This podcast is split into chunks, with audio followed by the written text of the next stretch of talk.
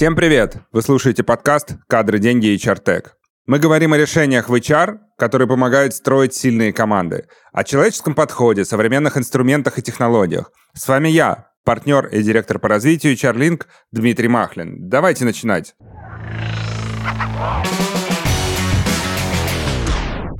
Сегодня у меня в гостях HR-директор одной из самых крупных в Европе онлайн-школ английского языка Яна Герасимович. Дима, привет. Привет.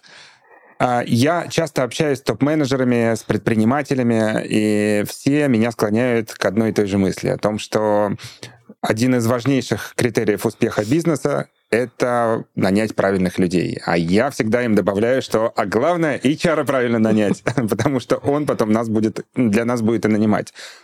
А об этом я и хочу с тобой сегодня поговорить. Как нанимать тех, кто будет потом нанимать для нас правильных людей. И первый вопрос Слушай, а зачем вообще нужен HR в твоем понимании? Ой, вопрос на самом деле довольно крупный, и можно его начинать э, прямо издалека.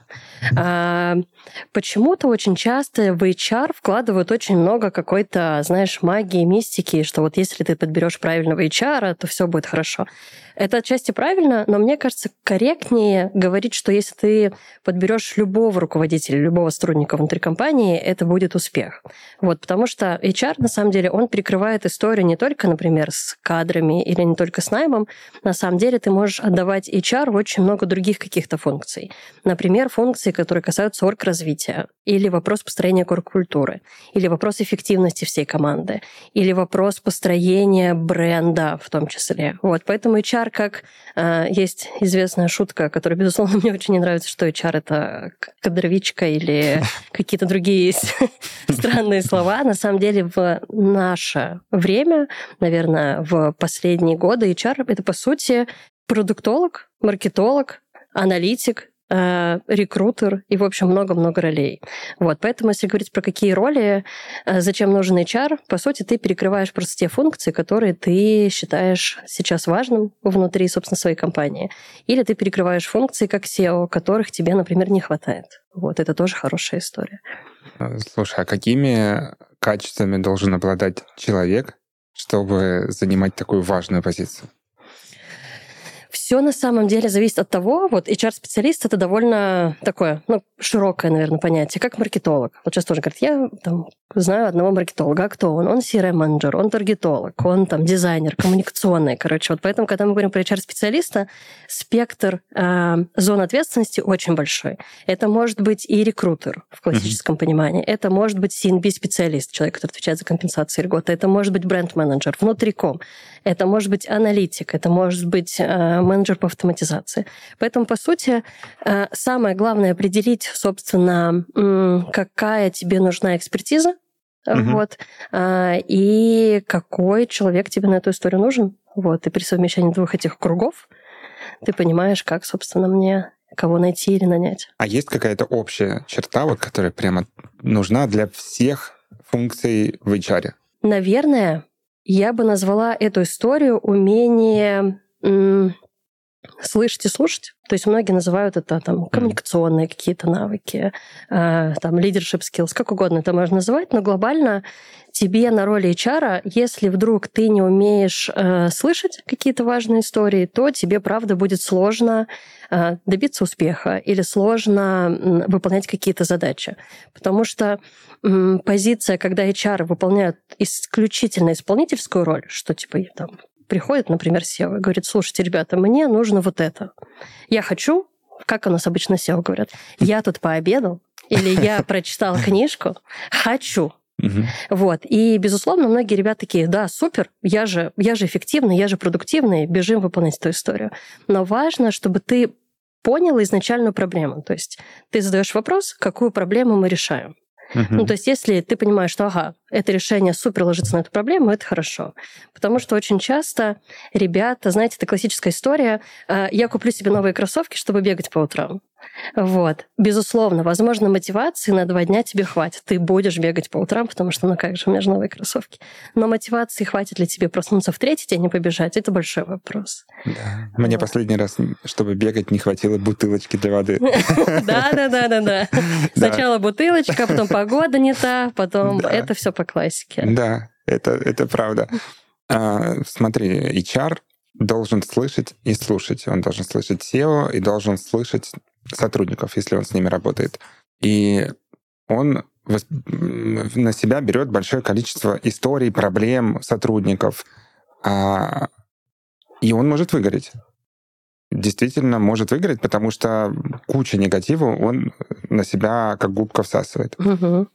Если выгорает сотрудник, то, понятно, ломается какая-то функция. Если выгорает HR, то это может сказаться на всей компании. Особенно если это важная часть HR-функции. Как сделать так, чтобы не выгорело?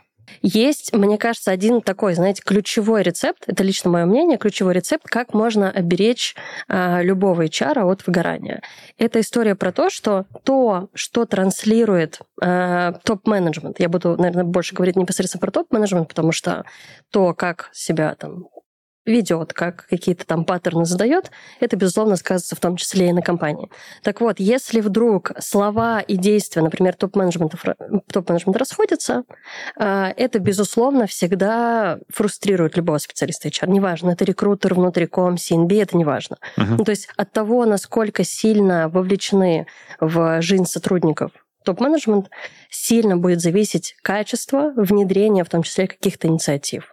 Вот, потому что м- сколько бы не было э, истории о том, как сделать там популярным или востребованным корпоративный университет внутри компании, как сделать так. Вот люди говорят, как я хочу, чтобы все учились. Uh-huh.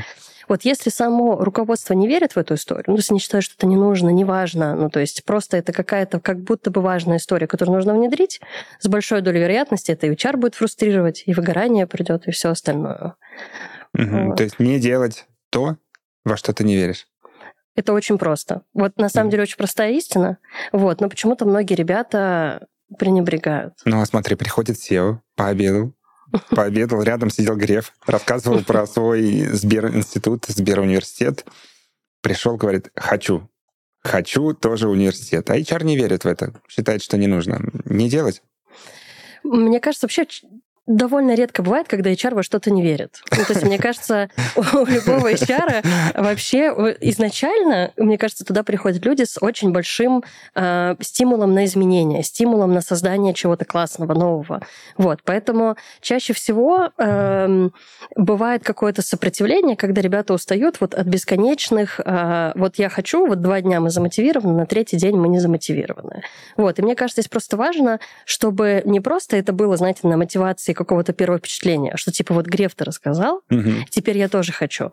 Важно вот это вот состояние э, мотивации подкрепить еще дополнительно э, чуть большим ресерчем, что типа здорово, это классная история. На самом деле это корпоративный университет, смотри, помимо этого мы можем решать еще раз, два, три истории. Вот, но важно, что здесь смотри, давай мы с тобой закоммитимся на то, что ты делаешь, в том числе раз, два, три, готов там инвестировать в это ресурсы. Вот есть какая-то цель, куда мы бежим. И вот важно важно, чтобы мы здесь э, всегда находили вот этот вот баланс между это супер, когда есть passion, когда есть стремление, что типа да, я хочу, я хочу. И важно, чтобы этот passion сохранялся на долгой дистанции. Потому что чаще всего проблема в чем? Мы бежим спринты, а надо побежать марафоны. Вот. Mm-hmm. И важно эту историю максимально переводить в какую-то марафонную историю.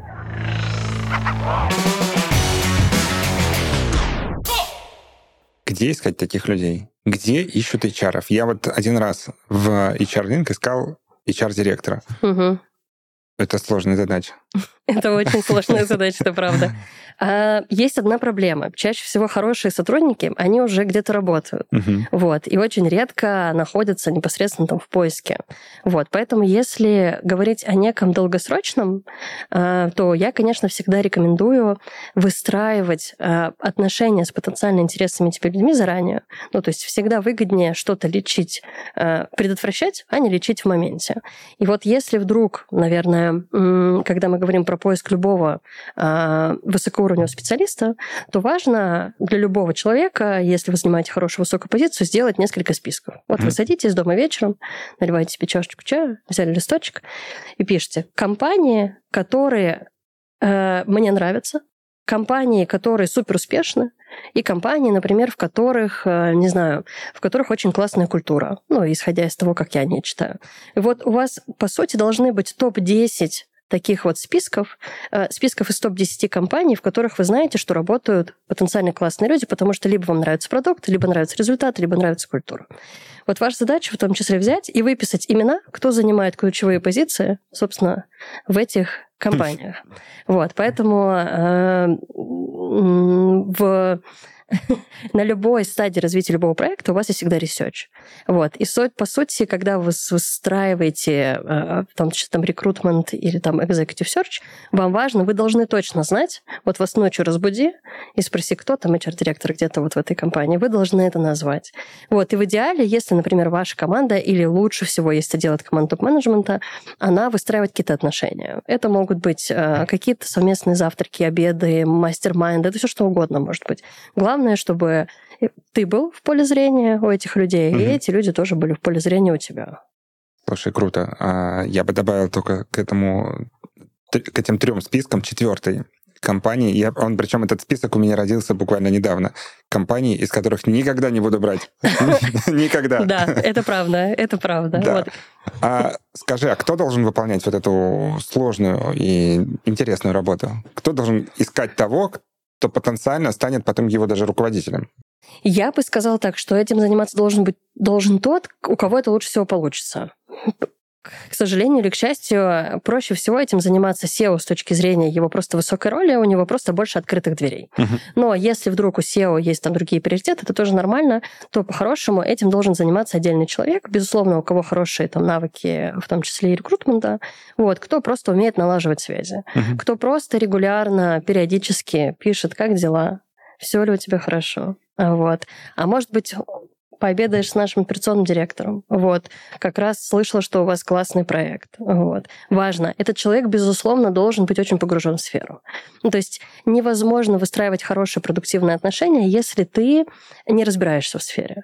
Вот. У тебя нет точек соприкосновения, точек контакта. Классно, когда ты подчеркиваешь какие-то интересные, хорошие результаты, Угу. Вот. И это хорошая почва для того, чтобы объединять людей. Вот. Поэтому тоже как один из важных моментов, зачем нужен HR.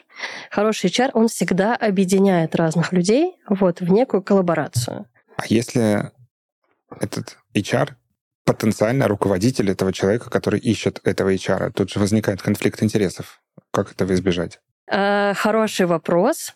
Если сейчас э, мы разберемся в семейных связях, угу. если сотрудник ищет себе руководителя, правильно? Ну да, это же не может быть такого, чтобы может сотрудник быть. искал себе руководителя. В рекрутменте не такое бывает, я так скажу. Очень часто себе рекрутеры ищут руководителя, потому а кто будет эту историю искать? Вот. И здесь, мне кажется, очень важно, просто когда ты выстраиваешь непосредственно сайм у тебя так выстроена воронка, что даже если вдруг, не знаю, по каким-то причинам, э, хотя, мне кажется, такого человека не нужно ставить просто на этот поиск, есть какой-то момент про то, что у него может быть конфликт интересов, mm-hmm. или там, не знаю, или он подбирает только очень конкретных людей, то у меня скорее совет, ну, не давайте эту вакансию этому человеку. Mm-hmm. Вот, поэтому или, ну, я бы даже на чуть верхний уровень посмотрела, я бы не хотела бы вообще в целом, наверное, с такими ребятами работать, потому что, по сути, у рекрутера цель какая? У него в том числе его задача делать так, чтобы компания росла и развивалась. Ну, то есть, э, если спросить рекрутера, большинство скажет, моя задача нанимать людей. Вот. А мне кажется, что рекрутеры, они решают проблемы бизнеса. Вот. И от того, собственно, как ты э, подбираешь в том числе команду, то обычно не возникает конфликта. Вот. Мне кажется, наоборот. Рекрутер очень заинтересован нанять себе очень крутого, очень скиллового, очень человечного руководителя. Поэтому, скорее, мне кажется, здесь, наоборот, хорошо. Да, отличный ответ. А можно ли такого специалиста не нанимать, а вырастить внутри компании? Конечно, конечно. А из кого, получается, лучшие HR? Наверное, из очень неравнодушных и людей, которые очень э, завязаны на какое-то изменение, вот, наверное, изменение вокруг, наверное, так скажу. На самом деле HR растут вот откуда угодно. Они могут расти хоть из э, продуктов, хоть из марки- с маркетинга, хоть из, э, я не знаю, даже из техподдержки. Такие ребята mm-hmm. у нас есть. Например, у нас внутри Skyeng есть э, служба, мы называем ее э, чат-бот. Вот, у нас есть корпоративный портал, на котором есть единая служба поддержки. Mm-hmm. Вот, по сути, это ребята, которые отвечают отвечают на любые вопросы внутри компании. Где взять это, где взять то, а как получить вот это. То есть, по сути, вот любой вопрос, который только может прийти в голос сотрудника, он туда пишет. И часть ребят, которые у нас там работают, они выросли как раз из техподдержки. Вот. Причем э, один из них прям э, написал нам в какой-то момент, что, ребят, мне настолько классно, что у нас есть такой продукт, вот, я бы хотел себя попробовать в, внутри этого продукта. Вот, поэтому никогда нет ограничений. Вот, мне кажется, здесь важно то, насколько руководитель этого человека готов в него вкладываться. То есть, по сути, ты даже можешь какого-то очень эм, узкоспециализированного человека воспитать, вот, вырастить, воспитать, наверное, плохое слово, вырастить внутри вырастить, компании. Да. Вот. А тут вопрос только того, насколько ты готов вкладываться. Если тебе нужны какие-то быстрые результаты или очень узкая экспертиза, то, конечно, я бы всегда рекомендовала найти кого-то с рынка.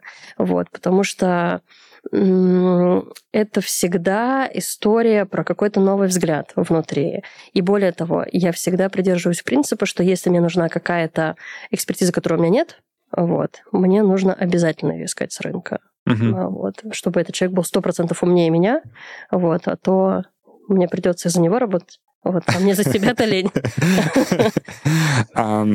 А как вы ищете? Вы сами ищете или нанимаете какое-то агентство? Сейчас огромное количество людей, которые помогают а, аутсорсить эту функцию. Вот как вы это делаете? У нас мы используем такой комбинированный подход. То есть у нас внутри есть свой штат рекрутеров, которые перекрывают, наверное, ну, 90% всех вакансий внутри. Uh-huh. Но под важные, ключевые или сложные, или какие-то, которые нам нужно быстрее закрыть, мы всегда привлекаем кадровое агентство. Просто потому что у кадровой же такая специфика, они, вот знаете как, они очень сильно шерстят рынок. Ну, uh-huh. то есть хорошая кадровая, у них есть выходы практически на любого специалиста внутри любой компании. Поэтому если тебе нужно быстро, то ты конечно же, привлекаешь кадровое, и в этом скорее чаще бывает вин-вин. Да, это дороже, всегда, но на пересечении кругов там быстро, дорого, качественно, ты должен выбрать два. Ну, можно выбрать три, но обычно так не работает. Да, да. А, слушай, да, интересно. Мы, кстати, по такому же принципу действуем. У нас есть э, свой штат рекрутеров и угу. есть агентства, которые помогают, либо не помогают. Вот, как, когда нужно. Да, это хороший, да, либо не помогают. Да, но они довольно дорогие, действительно. Да. На меня даже периодически тоже выходят эти агентства. Мне предлагают то туда, то сюда. Мне, кстати, с тоже как-то приходили. Ой. Хантили меня. Да-да-да. Вот.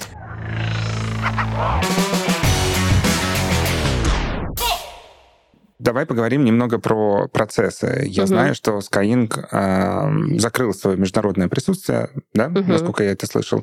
Сказалось ли это как-то на HR-процессах? Мне кажется, что внутри крупных компаний всегда что-то открывается, что-то закрывается. Всегда вы пытаетесь какие-то занять новые ниши, занять новые проекты. И, безусловно, какие-то проекты взлетают, какие-то нет. Вот, поэтому здесь скорее HR, он должен точно всегда иметь э, четкий конкретный план, что делать, если вы покупаете кого-то, или там продаете что-то, или закрываете, или открываете. Вот, поэтому здесь для нас скорее это был точно такой же процесс, где тебе важно что? Тебе важно сохранить ключевых ребят, тебе важно сделать это максимально безболезненно, хорошо, красиво, не знаю, честно по отношению к каждому человеку. Поэтому э, тут для нас не было прям какого-то совсем uh-huh. неожиданного процесса. Вот. Мне кажется, HR как он должен быть всегда ко всему готов. Вот. Это... Особенно в новых реалиях мы, правда, делаем больше, чем когда-либо сейчас. Да-да. А, я сейчас вижу огромное количество рекрутеров, огромное. Особенно, особенно это чаще всего молодые девушки, кстати, симпатичные.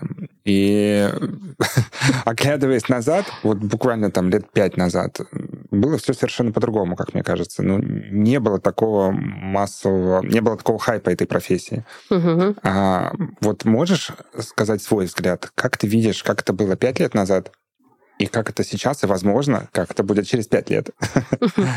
Мне кажется, здесь важно в то, то, что есть профессии, которые, правда, в какие-то моменты а, они выстреливают, как а, вот там недавно выстрелила история со всей разработкой. Угу. Просто потому что сейчас настолько большой технологический какой-то прорыв, что у тебя просто переполнен рынок вакансий. И в том числе, если мы говорим про рекрутмент, очень много компаний наконец-то стали осознавать, что правильные люди на правильных местах, как мы говорили в начале, это основополагающее успеха. Потому что, по сути, какой бы у тебя бизнес не был, неважно, это производство, это услуги, да все что угодно. Твой бизнес делают люди. Вот, очень простое правило вообще, что люди — это не ресурс, люди — это не что-то там. Люди — это ребята, которые, собственно, делают тебе собственно, все, весь твой результат, вы доходите до какой-то истории. Вот, поэтому за счет того, что очень многие ребята относятся к этому, правда, хорошо, они понимают важность этой истории, они понимают, что нужно пересмотреть большое количество ребят, пересмотреть, перезнакомиться. Поэтому здесь в силу того, что очень много, условно, когда много работы, то, кажется, нужно много людей. Uh-huh. Вот, поэтому рекрутмент это в том числе очень простая точка входа для людей. По сути, если у тебя хорошие коммуникационные навыки, если ты, особенно у тебя хорошо развит там какой-то банальный гуглинг, вот, то в целом это хорошая точка старта для того, чтобы начать э, работать в этой сфере. Это как менеджер по продажам, на да. самом деле, только в другую сторону. Да, да, верно. То есть ты тоже продаешь свою компанию, только уже кандидатам. Каким будет отрасль, направление, профессия через пять лет, на твой взгляд? Мне кажется, что сейчас очень э, хорошо развивается история с э, нейросетями. Uh-huh. Вот, и, безусловно, HR это не обходит никак стороной. Вот, в любом случае, автоматизация нейросети, они вносят коррективы в твою ежедневную работу. И хорошо, что в рамках HR это много чего упрощается, много чего улучшается. Даже если мы говорим про, не знаю, какой-нибудь простой процесс, берем э, написание вакансии. Uh-huh. У тебя есть, ты руководитель, у тебя есть команда. Если ты хорошо понимаешь, какая твоя команда, куда вы бежите, какая, не знаю, есть какие-то ценности, принципы работы в твоей команде, есть понимание, какого конкретно человека ты ищешь, то есть, например, наш любимый, э, надеюсь, всеми используемый э, чат GPT, вот, э, что ты можешь просто написать очень хороший промпт, uh-huh. вот, и от этого ты получишь очень хорошее, качественное описание вакансии. Вот. И ты, по сути, на это потратишь намного меньше времени, чем ты будешь, э, не знаю, как-то эту историю, там, возможно, начинать с какой-то другой стороны. Вот. И сейчас э, есть очень много раз, различных плагинов, которые помогают тебе смотреть за тем, кто когда обновляет резюме, помогает собирать какие-то контакты сообществ. Есть истории с тем, что э, ты очень часто ребята сейчас проводят собеседование, например, по Zoom. Uh-huh. Вот. И ты... Раньше как было? Мы садились, или там руководитель садился, заполнял какую-то историю, писал какое-то резюме. Вот. Сейчас ты можешь просто это все залить в какую-то сетку и сказать, выдели мне топ-10 там, ключевых каких-то тезисов с этого собеседования, плюсы, минусы все остальное. И чат тебе это сделает не хуже, чем, чем любой человек, и ты просто экономишь на этом колоссальное количество времени, вот, и периодически исключаешь какой-то человеческий фактор. Ну, то есть, придерживаясь этой логики, а, в будущем произойдет такая консолидация, говоря бизнес-языком, и а, один рекрутер сможет его пропускная способность будет намного выше, и, соответственно, не нужно будет такое количество людей, как сейчас. Мне кажется, когда вот активно год назад мы начали обсуждать новую версию чата GPT, угу. было очень много фраз про то, что все, он заменит людей, ожидания, чат GPT заменит людей, реальность, люди просто работают на 10 вакансиях, потому что чат GPT делает 90% работы за них. И вот мне кажется, что, а, безусловно, из хорошего найма ты никогда не уберешь человека. Угу. Всем нам звонят а, с предложением каких-то услуг. Вот ты поднимаешь трубку и слышишь, Здравствуйте, да. я... Боже. Я из-за них не беру трубку никогда.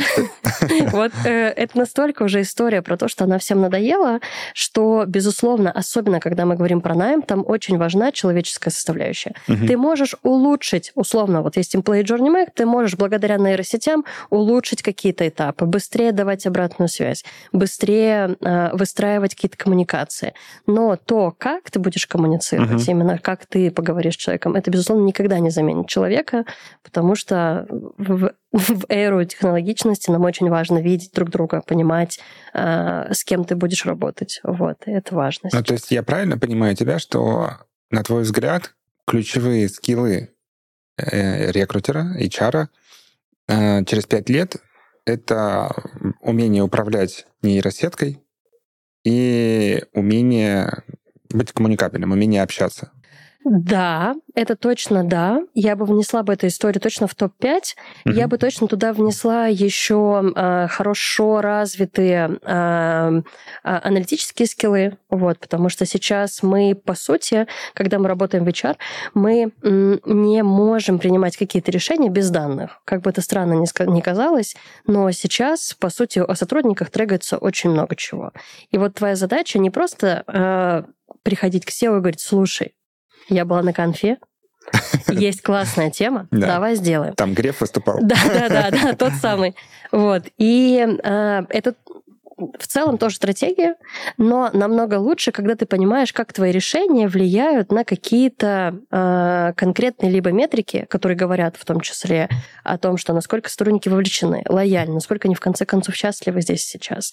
Вот. И важно, чтобы мы делали не просто вещи, которые модные, а вещи, которые реально влияют, помогают ребятам там, избавлять какую-то бюрократию или там, избавляют каких-то барьеров, блокеров, или наоборот, э, дают им суперсилу для того, чтобы делать здесь сейчас что-то. Uh-huh. Вот, поэтому важно помимо того, что у нас нейросетки и классные коммуникационные навыки. Третье — это аналитика.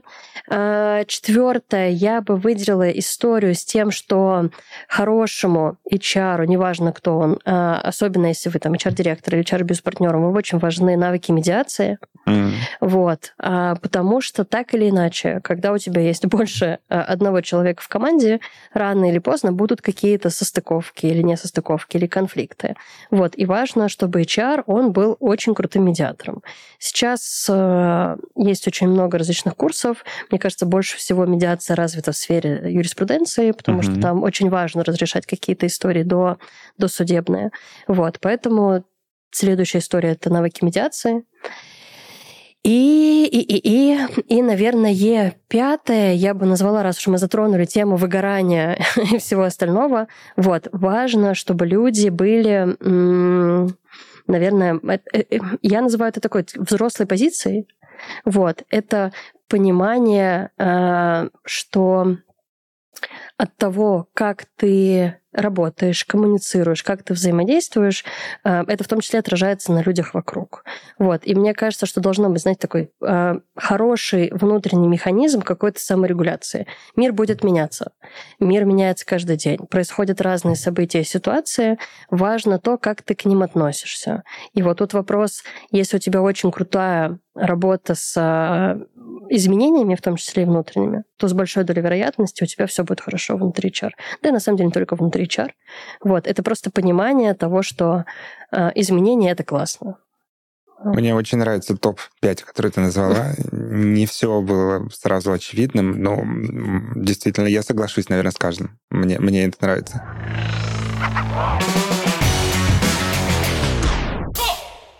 Когда мы пару лет назад, по-моему, либо год назад, что-то в том промежутке, а, в HR-Link искали HR-директора, после первых нескольких собеседований, которые я проводил, я понял, что ну, выбрать очень сложно, потому что HR-директора понимают, какие вопросы они будут задавать. Они сами проводят огромное количество собеседований и знают на них условно правильные ответы. Вот эм, как это обойти? Как правильно собеседовать HR? Не только HR-директора, а в целом HR-специалиста какие вопросы ему задавать, чтобы не получить уже правильные ответы? На самом деле, мне всегда казалось, что HR — это как сапожник без сапог. Если брать все мои самые ужасные собеседования, то чаще всего они как раз-таки были с HR, просто потому что чаще всего HR настолько заточены под бизнес, под конкретные направления, что когда ты их начинаешь как-то спрашивать с точки зрения HR, они такие... А, и это нормально, это нормально. Вот, здесь скорее э, важно, что когда ты вообще не важно, кого подбираешь, HR или не HR, тебе очень четко нужно понимать, э, что ты ждешь, во-первых, от этого человека. То есть прям нужно садиться и всегда думать так, хорошо, как как я вижу, собственно, эту должность. Uh-huh. То есть не обязательно даже самого человека. Я хочу, чтобы этот человек на этой должности был раз, два, три. И важно, чтобы это были не просто я открыл книжку, э, не знаю, там, сильнейшие, да, и, и хочу теперь вот такого HR-директора, а что, э, какой э, HR-директор поможет мне привести компанию к успеху. Потом ты прописываешь ожидания на три месяца, на полгода, uh-huh. на год всей этой истории. Вот. И потом э, проводишь такое небольшое упражнение. Вот у меня есть компании, сотрудники, которых я считаю сильными, Uh-huh. И есть сотрудники, которых я считаю слабыми, uh-huh. например, э, которых я считаю сильными. Я выписываю некие паттерны, почему я его считаю сильными, что для меня важно. Ну, то есть он проактивный, он является источником решений, а не проблем, он еще что-то. Вот. Потом смотрю на список слабых, прощаюсь с ними, э, смотрю на список слабых и выделяю, почему я так считаю. Вот. И, собственно, когда у тебя есть вот эта история, ты понимаешь, ага, супер, вот, собственно, там тот некий портрет, который мне нужен. И э, на самом деле внутри сферы HR вообще довольно редко бывают правильные ответы. Uh-huh. То есть если мы берем любую другую сферу, то скорее там есть либо огромное количество экспериментов, либо данных, либо еще что-то, когда ты понимаешь, типа, ну вот, я могу это говорить, и я точно ну, не буду говорить какую-то дичь. А когда мы говорим про HR, это настолько всегда э, философская тема во многих вещах, потому что, по сути, в HR вообще нет неправильных ответов. Возможно, поэтому тебе казалось, что они все, все классные, потому что нет неправильных ответов. Вопрос только в том, э, подходят тебе эти ответы или нет. Ну, то есть нет неправильной культуры. А, любая культура хороша, если люди, которые в ней работают, чувствуют себя счастливыми.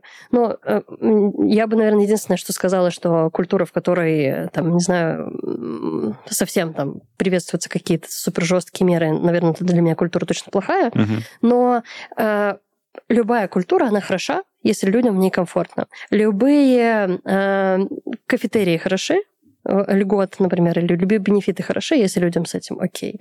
Вот. И нанимать есть тоже большое разное количество э, механик. Ты можешь проводить интервью вот так, можешь проводить кейсы, можешь проходить там интервью по компетенциям, можешь там какое-то просто ситуационное. Вот. И важно просто очень четко осознавать, собственно, какого человека ты ищешь. Вот. Какие он должен исповедовать принципы, как, как, как он должен вообще, какими историями он должен м, Э, не знаю, там, использовать на просто на самых простых вещах, вот, и тогда ты поймешь, собственно, подходит тебе этот человек или нет. Потому что нет, если мы даже берем какие-то компании, например, да, Google, что мы знаем про Google? У ребят там все хорошо. Им много платят, у них есть гамаки, там, не знаю... Поспать можно. Поспать. В общем, это одна история. У тебя есть тот же самый Netflix, там другая культура. Там ребята проповедуют другие принципы. Угу. У тебя есть еще какая-то компания, вот, и важно, какую вот ты компанию как руководитель или как SEO строишь. Вот, исходя из этого, ты уже понимаешь, какой тебе нужен HR-директор. Интересно. А, давай, раз мы больше про рекрутеров, а, скажи топ-3 ключевых вопроса, которых я должен задать рекрутеру, который приходит ко мне на вакансию. Есть э, очень часто э, ребята, руководители вот хотят, знаешь, такой, мне нужен конкретный чек-лист, вот, по которому я точно пойму, что я вот сделал все правильно. У меня есть, э, Дим, плохой для тебя ответ конкретных трех вопросов, которые тебе точно скажут там да или нет. Наверное, я бы тебе их не написала. Все очень зависит от того, собственно, что, что для тебя нужно, как ты хочешь, э, видишь свою компанию. Потому что даже когда ты приходишь к врачу, ну, очень редко он обходится двумя-тремя вопросами, тебе всегда нужен анамнез. Вот. И поэтому здесь тоже важно, что ты безусловно, у тебя должно быть в загашнике какие-то вопросы, по которым ты просто понимаешь вещи, которые ты просто знаешь, что ребята с этими либо компетенциями, либо софтами, либо хардами, скорее всего, будут успешными. Вот у меня есть ну, один например, такой вопрос. Давай, да. Да, а, я всегда на собеседовании в конце задаю один вопрос. Он угу. чуть-чуть длинный, но я его задам. А, представим, что все хорошо, мы берем тебя на работу, проходит год, ты приходишь домой, садишься на диван и такой, блин, тогда прийти в Skyeng было лучшим решением в моей жизни. Вот что должно произойти за этот год, чтобы ты так сказал? Вот этого вопроса, на самом деле, мне хватает, чтобы ну, с большей долей вероятности ответить, насколько этот человек мне подходит или не подходит. Потому что люди могут отвечать как угодно. Я не буду комментировать свой ответ. Я сейчас просто да, взяла и свой вопрос выдала. Но на самом деле от того, как люди отвечают, ты очень много можешь сделать выводов о человеке. Вот. Причем а, не обязательно эти выводы какие-то плохие. Просто скорее ты понимаешь, подходит тебе этот человек, не подходит, насколько он амбициозен, что для него этот год что он говорит, да, это лучшее вообще, это лучшее решение в моей жизни. Вот. Опять же, а, какие у него приоритеты, что для него важно. А, и это, собственно, у каждого должен быть такой вопрос. Это классный вопрос. Он работает, на самом деле, в обе стороны. Потому что я, когда работал в корпорациях, я порядка 10 лет проработал в корпорациях, а, я ходил на собеседование, и мой вопрос был к нанимающему менеджеру. Когда я проходил уже HR, общался с нанимающим менеджером, я говорю, представим, год прошел.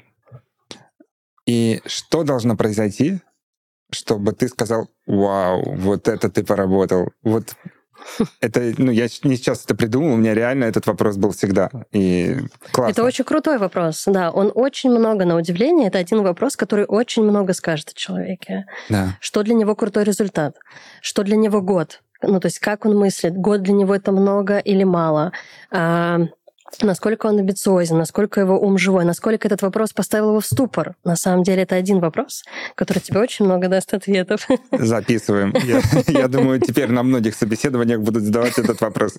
Простите, да. Слушай, а если говорить про а, резюме, резюме HR, я узнал через долгое время после работы с HR я узнал, что, оказывается, есть профильное образование в, в HR. Но почти ни у кого из HR, в котором я знаю, его нет. А насколько важно профильное образование? Если нет, то какое нужно? Может быть, вообще не нужно образование? А, мне кажется, что чаще всего образование, неважно, это HR или не HR, используют просто как а, способность человека сидеть, что-то делать на протяжении долгого промежутка времени.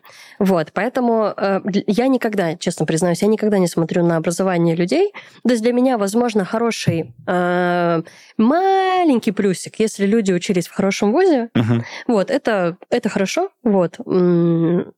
Но это никогда не является какой-то конкретной, ну, каким-то важным в принятии решения. Вот. Но мне кажется, важнее не то, как человек учился в университете, вот, а важнее то, чему он учится сейчас. Вот. Какие вообще он э, скиллы для себя осваивает, как он видит направление развития. Безусловно, если мы говорим, например, про э, направление в HR как аналитика, если у него есть профильное образование, конечно, это будет плюсом. Вот, потому что с большой долей вероятности он просто знает азы. Он знает, как работать там в каких-то программах, он понимает, как устроено, э, не знаю, там, моделирование, все, все что угодно. Это является плюсом, но никогда не является каким-то решающим. Угу. Вот. Э, поэтому э, я даже не знаю, на самом деле, если меня спросили, Яна, где хорошо учат HR в вузах, я бы... Может быть, зарубежные вузы? Эм, ну, возможно, возможно. Э, однозначно есть хорошие зарубежные вузы, вот, но всегда нужно помнить про э, особенности, в том числе и рынков. Классно, когда ты понимаешь угу. хорошо э, какие-то зарубежные тренды, вот. Но, опять же, то э, те курсы, которые я видела иностранные, они не то чтобы оторваны там, от реалий России. То есть нет, мне кажется, там очень хорошие тренды, которые мы, к сожалению, не используем, uh-huh. в том числе историю с diversity в России, она, к сожалению, никак не применяется. Вот. Но м- круто, когда ты м- понимаешь какие-то тренды сейчас на рынке или в твоей компании и прикрываешь эту историю. То есть важно любому HR всегда а, бежать туда, где будет шайба, вот, а не туда, где шайба сейчас. И вот важно, чтобы HR понимал вот эту историю, понимал тренды. Угу, так, вот это тут развивается, пойду туда. Ага, нейросетки развиваются, пойду туда. Ага, вот если еще там представить там лет 6-7 назад, HR как маркетолог, это скорее была диковинка. Вот. Сложно было представить, например, что ребята из маркетинга переходили в HR или становились директорами, а сейчас это сплошь рядом, потому что ты понимаешь, что все метрики клиентские, которые у тебя есть, по сути, твой сотрудник это такой же клиент, угу. вот, который выбирают здесь сейчас твою компанию. Вот. Все продукты, которые становятся в том числе кем-то внутри HR, это тоже довольно популярная тема. А вот. кем продукт становится в HR? Вот так, таких кейсов я не, не встречал. Да кем угодно. На самом деле кем угодно. Это может быть э, любой проект внутри HR, который просто развивает какую-то историю. Угу. То есть ты можешь делегировать, например, э, в чем была проблема HR всегда? HR — это что-то процессное. Угу. Вот. И в том числе у многих SEO есть момент недоверия, потому что, ой, понятно, короче, опять там что-то затеяли. А, а когда мы говорим про продуктовый подход, когда HR, он не реактивный, а стратегический, угу. то ты, по сути, все, что ты делаешь, это чистый продуктовый подход. У тебя есть перед внедрением любой истории, любая, любое внедрение — это проект. Угу. А, у тебя есть этап research а, построения employee journey map, ты понимаешь потребность, ты четко ее слышишь, и ты на эту потребность предлагаешь предлагаешь какое-то решение. И вот чаще всего вот ребята пропускают первый этап, переходят, типа, ребята, у меня есть решение. Вот. Сделаем э, что? Э, нам нужен э, завтраки в офисе.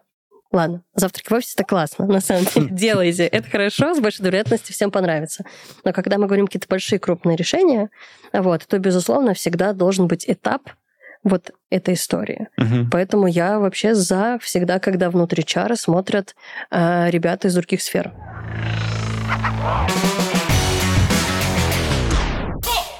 Давай, э, раз мы уже затронули эту тему, немного про технологии в HR поговорим. Угу. У меня в гостях была Марина Гладких из э, группы компании «Виктория». Она рассказывала про то, что у них найм строится через HR-бот. Угу. А, расскажи про ваши фишки, про внутренний helpdesk такой я уже понял. Да, угу. это очень круто, про этот бот. А, расскажи еще что-то. Какие у вас есть классные HR-проекты? Наверное, одна из самых э, больших и крупных вещей, о которых в том числе мы много рассказываем вовне, это наш корпоративный портал, Scan.com, мы его uh-huh. называем. По сути, это полностью самописная HRM-система, где мы перекрыли все, а, скажем так, пути касания сотрудника с с компанией. То есть от найма онбординга до экзита внутри лежит у тебя э, история с бенефитами, корпоративный университет, справки, отпуска, в общем, все-все-все. Вот. И э, благодаря такому решению мы понимаем, что у нас более управляемая история, например, с оценкой. Вот, что мы можем проводить performance review, мы понимаем, как выстраивать историю с тем, что э, как нам повышать ребят, как менять грейды.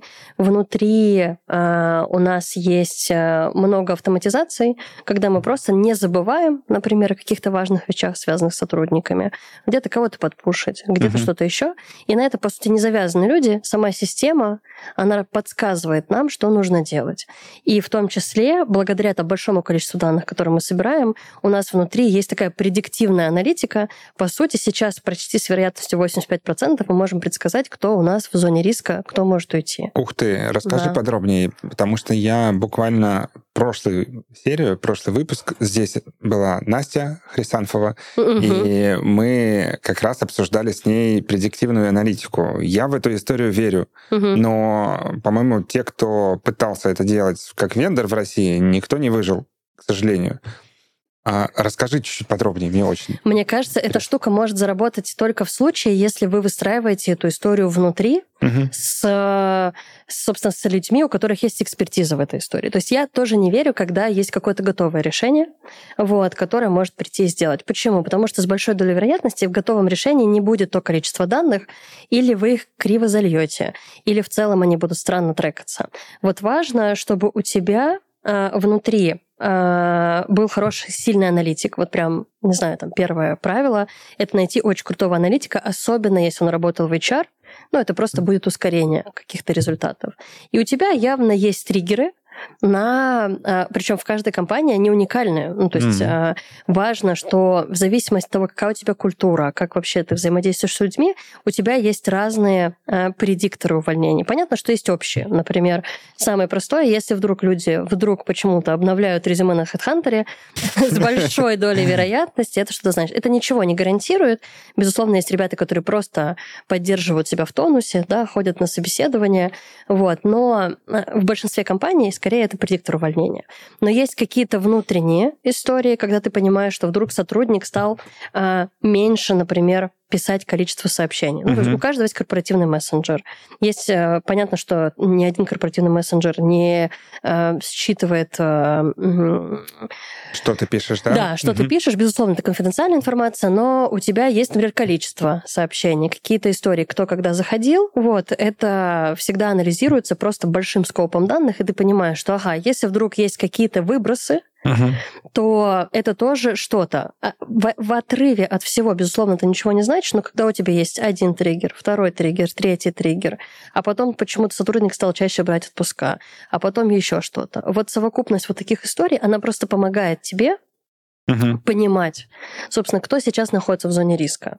Но это исключительно должно выстраиваться очень крутым, очень скилловым аналитиком внутри твоей компании. Угу. Вот, потому что важно, что очень часто ребята внутри HR а, аналитики, эм, есть такое понятие дашбордостроители. вот. вот, к сожалению, мне кажется, важно, чтобы вы искали аналитика или доверяли ему, собственно, эм, построения классных решений. Не просто построй мне dashboard, потому что я хочу смотреть, какие у меня оценки на онбординге. Угу. Ну, come on. Давай-ка лучше не выполняй конкретную задачу, а реши мою проблему. И вот приходить с аналитиком, говорить, мне не нужен дашборд, чтобы смотреть оценки, а приходить к аналитику и говорить, у меня проблема, у меня большая текучесть. Вот это уже другой разговор. И вот приходить нужно, к аналитику, короче, нужно приносить проблемы. Да, хорошему аналитику. Да, хорошему аналитику. Плохому надо ставить задачи или увольнять. Или увольнять, все верно. А что вы делаете с теми, кто в зоне риска? А, очень просто. Чаще всего, вот если говорить про Паретто, 80% успеха — это начать говорить с сотрудником. Uh-huh. Причем просто от момента, как у тебя дела, все ли хорошо, не знаю, что сейчас беспокоит. Есть ли какие-то моменты, которые важно посмотреть. Вот. Э, у нас внутри есть, эм, внутри того же самого хелпдеска, есть, мы называем ее кнопкой боли, вот, но это чаще всего сотрудники используют ее, когда ну, совсем накипело, uh-huh. вот, когда это анонимно, вот, и обрабатывается исключительно HR, решает какую-то историю. Вот, но кнопка боли это уже какая-то уже конкретная история, это уже когда совсем уже все взорвалось. Вот, поэтому очень важно, чтобы вы видели, ага, кто потенциально в зоне риска, вот, и начинали коммуницировать с этими людьми. Помогали им, смотрели, а чего сейчас мешает, потому что чаще всего людям мешают очень какие-то банальные, простые вещи, которые пофиксить Например? это вообще... Э, например, э, есть команда, внутри очень плохо распределены роли. Uh-huh. Ну, то есть, типа, все делают все.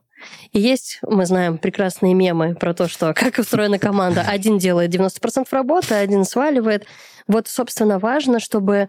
Э, почему мы еще говорили, что HR должен слышать и слушать? Он должен понять, что человека беспокоит. Угу. Потому что, когда особенно у человека есть точка напряжения, его уже начинает бесить все. Да вообще, короче, да я устал, да я один, да я вот это, а вы мне. Ну, короче, очень много есть. И вот ты должен разделить, что типа это эмоции, это эмоции, это факт, это факт. Угу. Все, я понял, как эту историю починить. Вот начинаем просто с того, чтобы просто провести коммуникацию, поговорить по-человечески. Ну, типа, важно. Тут нет какого-то чек-листа. Почему еще важны навыки медиации? Ты должен просто услышать, послушать человека. Даже э, многие ребята недооценивают, но бывает же мы уходим с работы поздно, Uh-huh. Вот э, часто ты уходишь с работы там поздно, не знаю, в 9 часов вечера. Ты идешь домой, все хорошо, это классно. Ты выходишь, а сидит какой-нибудь один человек, вот, он сидит за компьютером. Э, простая история. Ну, типа, налить ему чашечку кофе, не знаю, сесть рядом и сказать там, чем я могу тебе сейчас помочь, чтобы ты тоже пошел сейчас домой к семье. Это очень простой вопрос. Он может просто сказать, да блин, не-не-не, нормально, я кайфую, ну все нормально. Я, правда, получаю удовольствие, я там делаю классную задачку, это одна история. А другая задача, он говорит, блин, я не могу решить проблему. Короче. Угу.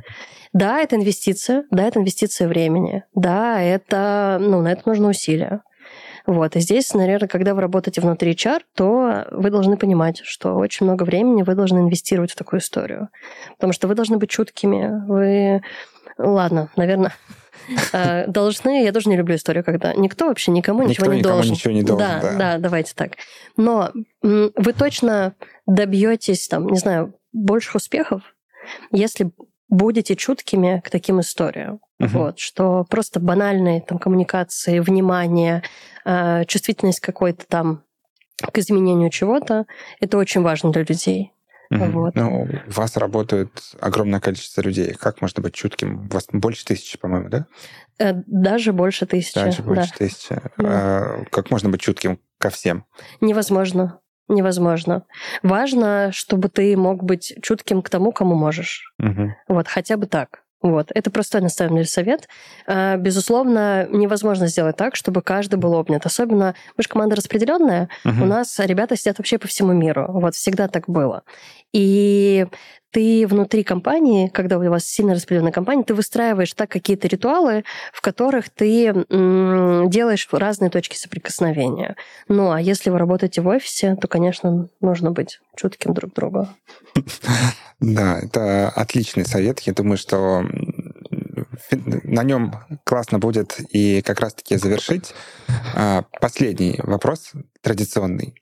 А, кого тебе было бы интересно видеть в гостях у меня в подкасте, послушать, посмотреть? А, мне кажется, классно было бы пригласить а, Дашу Золотухину. Угу. Вот, это HRD Яндекса. Да. Да. Да. Вот.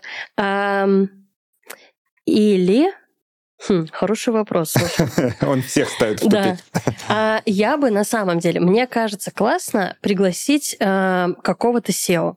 Угу. Вот. Какого-то SEO, особенно если он э, активно транслирует историю важности HR. Вот, я бы его прям послушала. Ты просто предсказываешь следующий выпуск. Мы уже записали. У меня в гостях был SEO, экс-SEO SAP СНГ, угу. Андрей Филатов, и кто может быть ближе к, да. к HR, чем он, поэтому смотрите, ссылка тут. Супер. Спасибо большое, Яна, а, за то, что поделилась практическими советами, как а, работать с теми, кто нанимает для нас. И если мы не ответили на какие-то вопросы, пишите их обязательно в комментариях, и мы всем ответим. Спасибо. Спасибо большое. Спасибо большое, Дим.